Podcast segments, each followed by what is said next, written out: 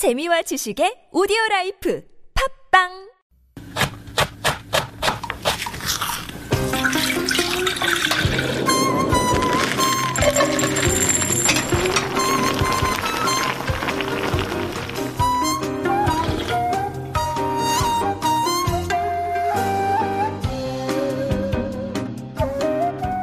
I know that talking about eel can get us on the slippery slope of its mythical stamina inducing properties.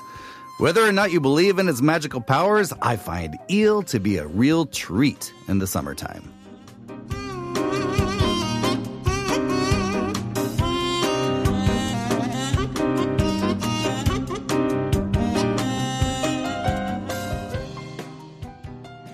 And that was a little food for thought coming from Joe McPherson. And food for thought is where we take a deep dive into Korean food, of course. Good morning, Joe. Good morning. Eels. Eels, yes. Wow, we're going hardcore now. Right. I, it is hardcore. It's a, it, uh, do you like eel? I love it. So when you said you enjoy some eel in the summertime, I was thinking, why only summertime? I Well, enjoy I- it all throughout the year. That is true, but they are in season Yes. Uh, they, they're one of those famous summer foods that help your stamina. Did you always love eel? Because I No. yeah, because I know it's one of those foods um, that uh, you love or hate, and especially even among Koreans as well. And I think maybe for some people who, who haven't grown up with it, it could be a little Right. bit uh, the first time you encounter it. So, uh, yeah, I, there's a story there. I was at Please do university and I was taking Korean history. University in Korea? No, Uh, in no, States, in, right? Uh-huh. in, in, Al- in Alabama, of all places. And uh, our professor of Korean history, uh, he was raving about a new sushi place. And this is a small town. So that was the first sushi place in, in that town. And he was saying that, that you got to try the eel. Mm-hmm. Right. And me, I'm always wanting something different. Uh-huh. So I would go there and I try the eel. And this is my new favorite thing. the the sort of the, the grilled with the teriyaki kind of sauce right, on right, top right, on. Oh, right. so good. Yeah, One of my favorites so good. too. So, so we tried the eel sushi, and, and I kept bringing people there. You gotta try the eel. Uh-huh.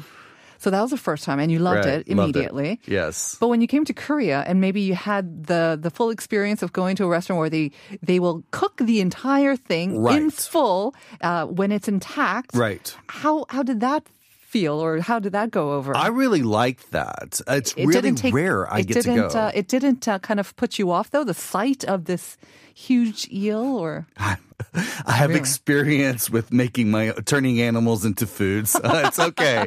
It's okay. Um, Okay. Yeah, but but yeah, uh, if I caught an eel while fishing, I Mm-hmm. would freak out. I, I'm- I have caught a ribbon fish once, and this scared me because I'm scared of snakes. what's a ribbon fish? It looks like an eel. it looks, something that looks like. maybe smaller, I guess. Yeah, it's just thinner? it's just flatter. Okay. flatter than an eel. I have to say, I have my own little story too. Um, with eel, I remember when we were living in Denmark, and I was about 12 or 11 years Yeah. old. And my father, I, I didn't know that they had a big eel sort of population there, but my father somehow got some eels and they were still thrashing around and living by the time we got them at home.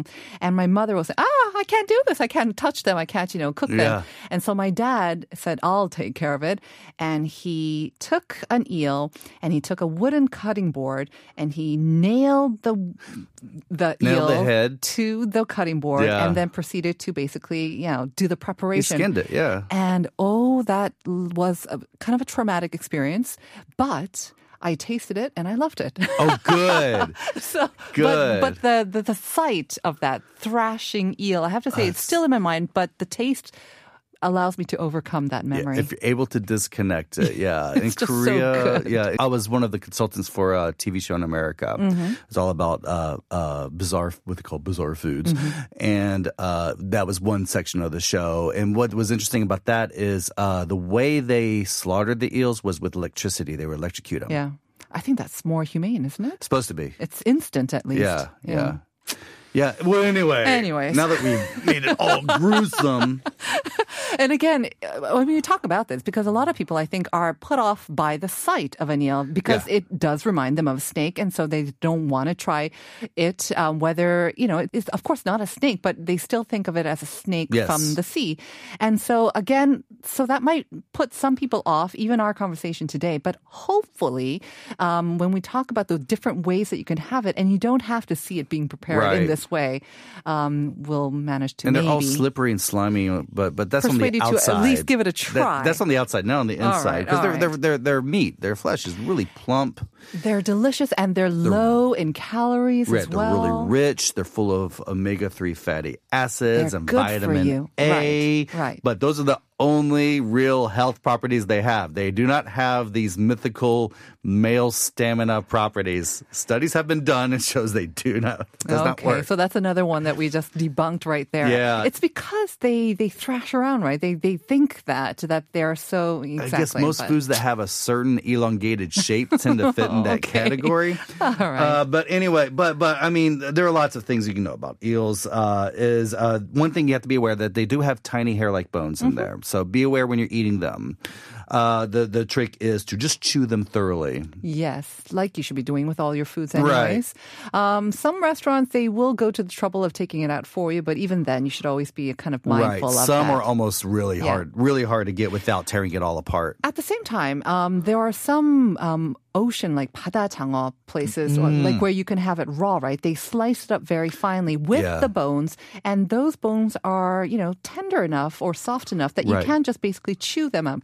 In um, fact, you can they batter them and deep fry them. They can batter them up, or you can have them raw as well. Have you tried raw? Eel? No, uh, I've uh, not tried it raw. Actually, that's really good too. Um, Yeah. It's kind of a common way to enjoy here in Korea. You need to usually kind of uh, order in advance, but again, it's really yummy. The flesh is very different when it's raw. I really want to try. Yeah, I really I want to try because like I love it. I love it cooked, uh, but I really would like to try it raw. Mm-hmm. Um, one thing I really find interesting is, uh, as as a Korean lay historian, is um, the Yeonsan-gun, who is uh, kind of like Korea's most notorious ruler. Mm-hmm. he was known for pillaging the countrysides. Uh, he loved eel. Oh, did he? He loved eel with garlic.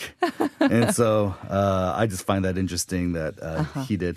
Um, also, they suggest don't don't eat eel with uh, peaches. Hmm. Something about the the enzymes in peaches mixed with the oiliness of the eel kind of will cause stomach upset. Right. So not peaches, but almost every place where you will encounter eel in Korea, they serve ginger usually. And that's a great combination Another to enjoy with. stamina-inducing food. but also cuts the oiliness, I find. I agree. Yeah. Mm-hmm. I agree. Ginger and eel work perfectly together.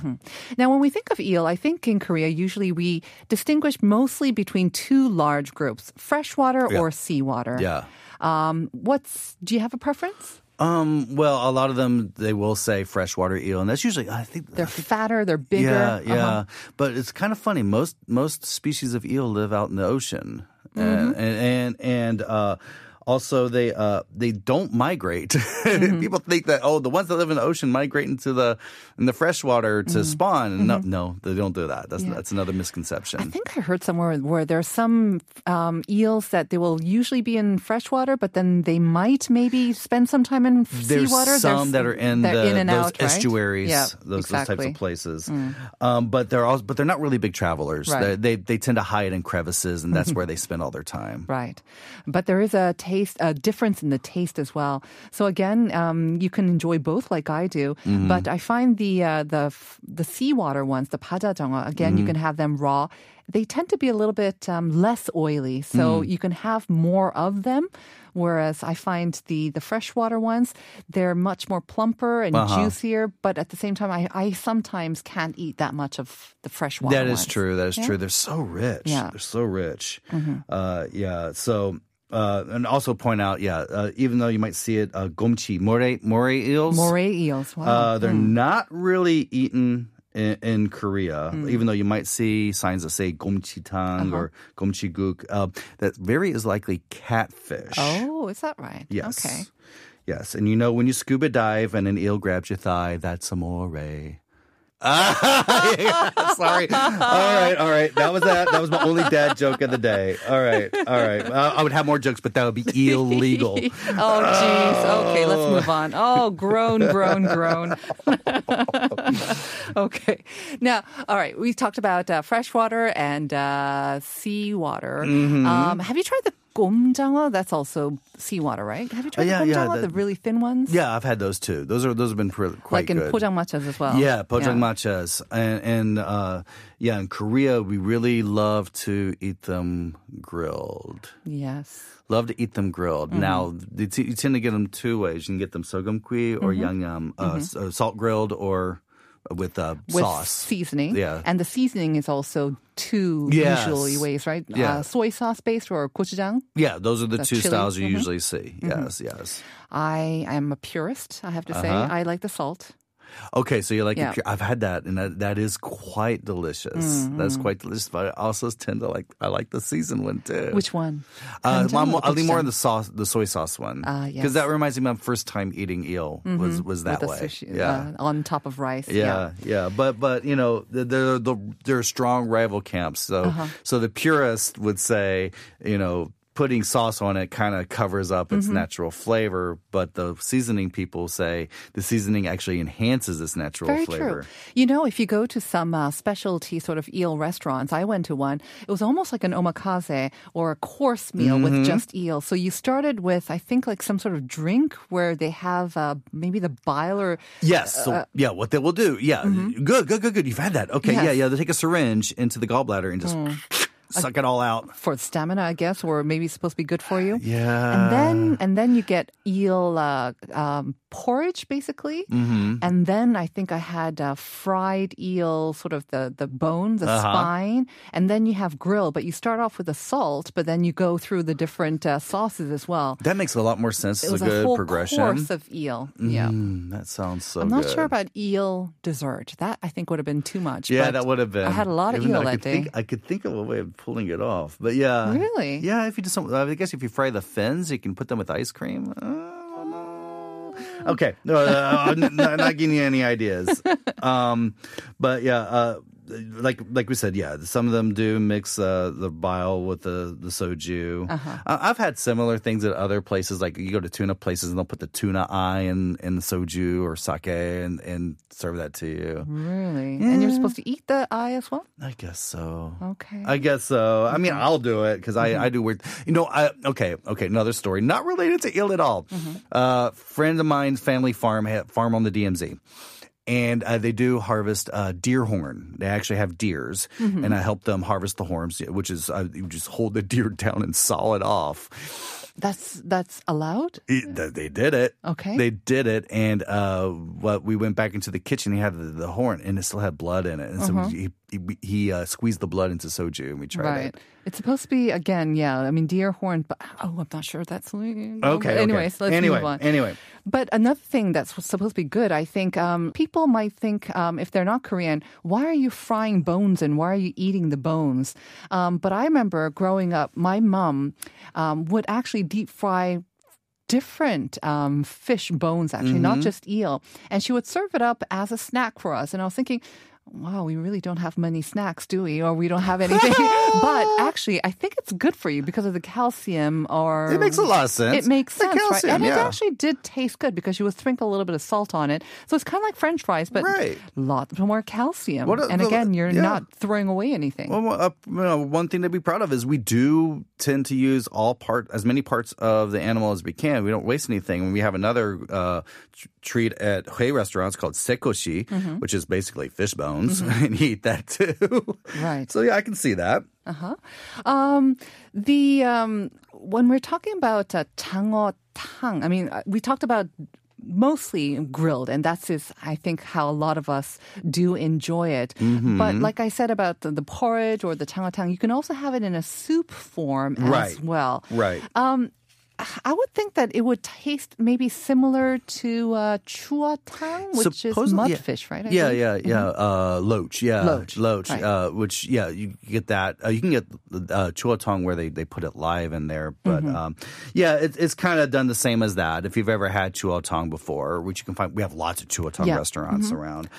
Um, but uh, in this case, the broth tends to be made from uh, powdered shellfish or uh, Szechuan peppercorn. Oh, really? Uh-huh. Or uh, dilke, my favorite uh, perilla powder. Mm. I love that stuff. Mm-hmm and uh, you will see uh, jangotang a little more on the coastal regions. Right. A lot in uh, it's kind of a home cooked dish. I see. Yeah. Okay, so maybe you can grill parts of the fish, and then the leftover parts, maybe you would make that into a jangotang. That would make sense too. That would make sense. That would make right? sense too. Right. Yeah, or if you're just stuck, like you know, it's in season. You know, something's in season. You have too many of mm-hmm, something. Mm-hmm, mm-hmm. Grill some, soup Mm-hmm, Right. some. Because I have to say, I mean, as much as I love eels and I can have it really all the time, they're not the cheapest ingredients, especially these days. I mean, everything has gone up, but I think also eels, they can be quite expensive, especially the freshwater ones. True, yeah, they Yeah. can. So I, that's why I don't, I don't buy them a lot. But uh, when I do see, it's so tempting. It's Mm-hmm. so tempting. So that's why I kind of want to go to the coastal regions and where it's a little more affordable Mm-hmm. and try them there. We talked about how, um, well, in the daily reflection, anyways, that um, the majority of eels that are consumed um, are sort of in Asia, and uh, they're also the eels actually come from this area as well, the Japanese eel or whatnot. But I remember a friend of mine went to uh, Peru and um, had. Eel there as well. I think it was a famous restaurant, I believe in Oh, really? Lima.